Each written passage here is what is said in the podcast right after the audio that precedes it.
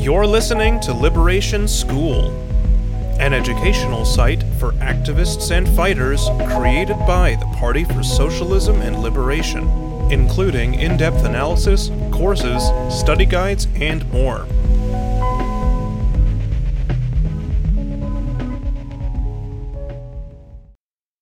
Thomas Sankara, We Didn't Import Our Revolution. Editorial Introduction. This is the first English translation of this interview and the opening installment in a Liberation School series of previously untranslated work by Thomas Sankara. This translation series is the result of a collaboration with thomas sankara dot net, an online platform dedicated to archiving work on and by the great African revolutionary. We would like to express our gratitude to Bruno Jaffré for allowing us to establish this collaboration and providing us with the right to translate this material into English for the first time. Thomas Sankara, nineteen forty-nine to nineteen eighty-seven, who was sometimes referred to as the African Che Guevara, was the Marxist-Leninist leader of the Burkinabe Revolution from nineteen eighty-three until his assassination in nineteen eighty-seven, which is finally being investigated. Sankara made major contributions to the anti-imperialist and anti-colonial struggle, the defense of national self-determination, the construction of socialist internationalism, women's liberation, the fight against capitalist-driven environmental destruction, and many other significant fronts of global class struggle. The text below was originally published in L'Humanité, a newspaper with strong historical ties to the French Communist Party, before being republished on thomas sankara dot net. We Didn't Import Our Revolution. On January twenty-third, nineteen eighty-four, the very young, quote, president of the National Revolutionary Council of the Republic of Upper Volta was, quote, the guest of L'Humanité. Read the entire interview in which Thomas Sankara chose to speak the truth. He is a smiling, relaxed, humorous, frank man who received us at length, one Sunday evening, in his office at the Conseil de l'Entente, at the end of a twelve-day stay in Upper Volta. The country would take the name of Burkina Faso in August nineteen eighty-four. Editor's note, which allowed us to meet him on three occasions.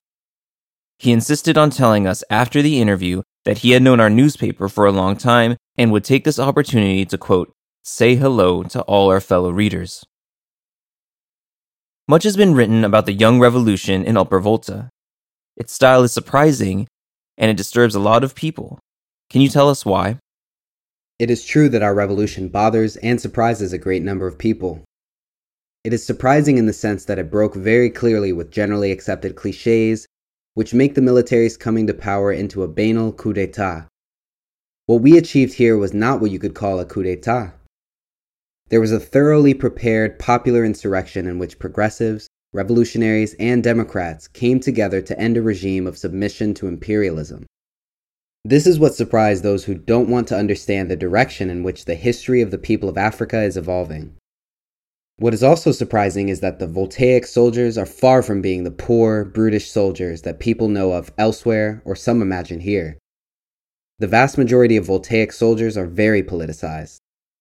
They are linked to their people and share their aspirations and daily struggles.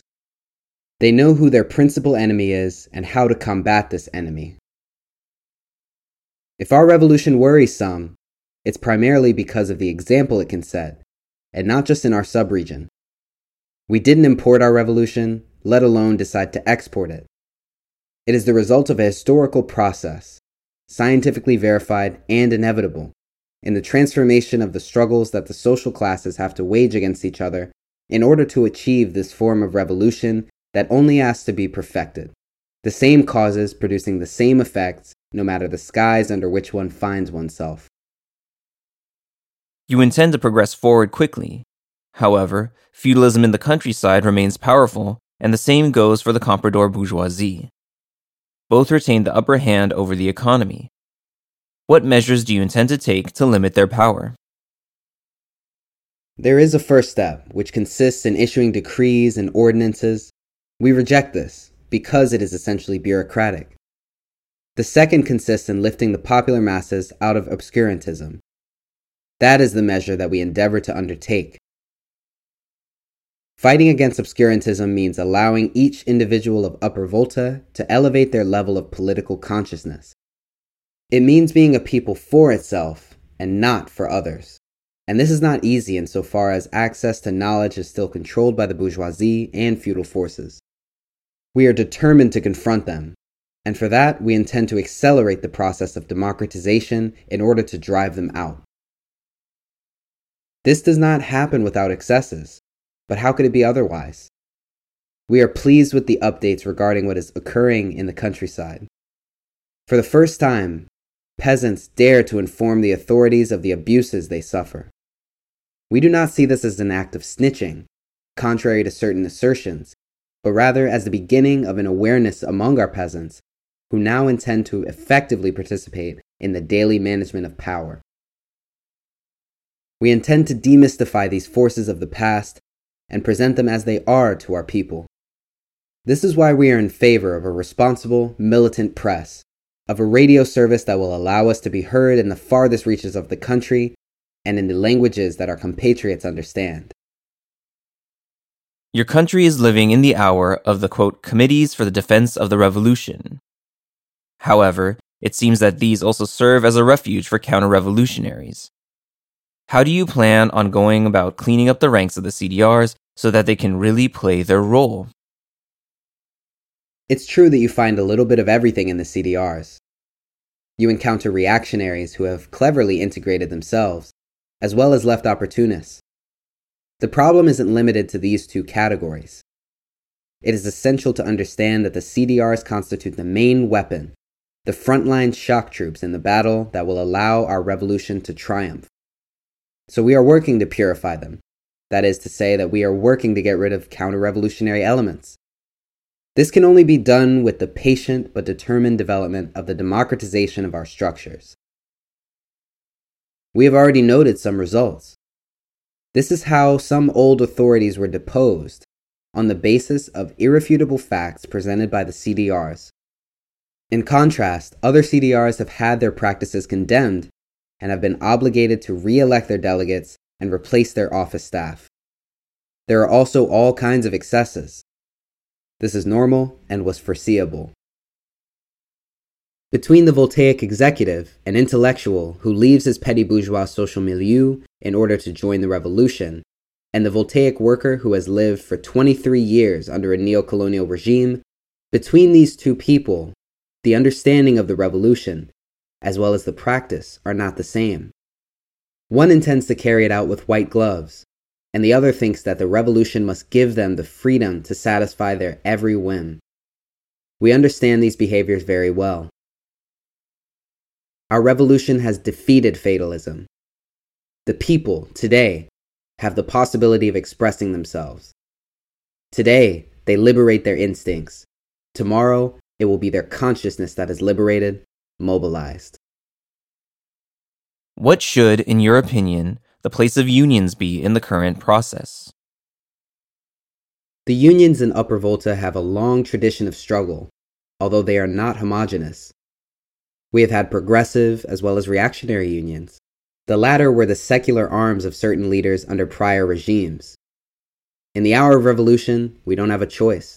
We can spare no effort in blocking the way of the reactionaries, whatever organizations they take refuge in, whether it be unions or underground parties, because we know that they will spare no effort in their attempts to destroy us. Besides, soon after the fourth of August nineteen eighty-three, an official from these, quote, unions proclaimed loud and clear that he would fight our revolution with his sword drawn if necessary. As for the progressive unions whose actions serve the interests of the masses, we are counting on their support in order to move forward. By their capacity to mobilize, they occupy a prominent place in our revolutionary process. However, we don't want a rivalry to develop between these unions and the C D Rs. We are against that. For now, we don't think there can be, from the point of view of revolutionary principles, any opposition between these unions and the C D Rs. On the other hand, we are convinced that there can be, from a subjective point of view, oppositions, and we will have the courage to fight these in broad daylight, because we will denounce them as being practices of left opportunism. On October twenty-eighth, shortly before your departure for Niamey, you reported in a highly publicized declaration that there had been attempts to destabilize the state of Upper Volta. Could you tell us more about these? No, I don't want to do that. We don't want to pit our people against other peoples. But the subversive activities against Upper Volta are very real, constant. They are both national and international. We have proof of this, but we don't think it would be appropriate to disclose it at this time, as we don't want to create an atmosphere of xenophobia amongst our people. We want to circumscribe the evil and its origins, and clearly dissociate those who attack us from their people, whom we consider to be like our brothers, our friends. This is the reason why we don't really want to share the evidence, as it would amount to us pointing the finger at the nationality in question. That said, I solemnly confirm the reality of these plots. They do not stem from a simple logical analysis. This reality is obvious to everyone, except to those intent on demonstrating their short-sightedness. It stems from investigations that we have conducted and from information that sympathetic militants have provided to us. We were thus able to see that a just revolution is never isolated, and this is, for us, a great comfort. How do you see your relationship with France? We want a dynamic cooperation of self-realization that allows the French and the Voltaic people to open up to one another. This type of cooperation will only see the light of day if the French and the Voltaic people rid themselves of the cold calculations that hide behind the interests of one state to another. This will happen only if they are both convinced that every form of neocolonialism, imperialism, and paternalism is excluded from this type of relationship. This means that our dignity must be respected, as well as our sovereignty. This also means, and above all, that we must essentially work to bring our two people together and not to cultivate official, formal relations. It is only in this way that we will be able to have a substantial policy on both sides.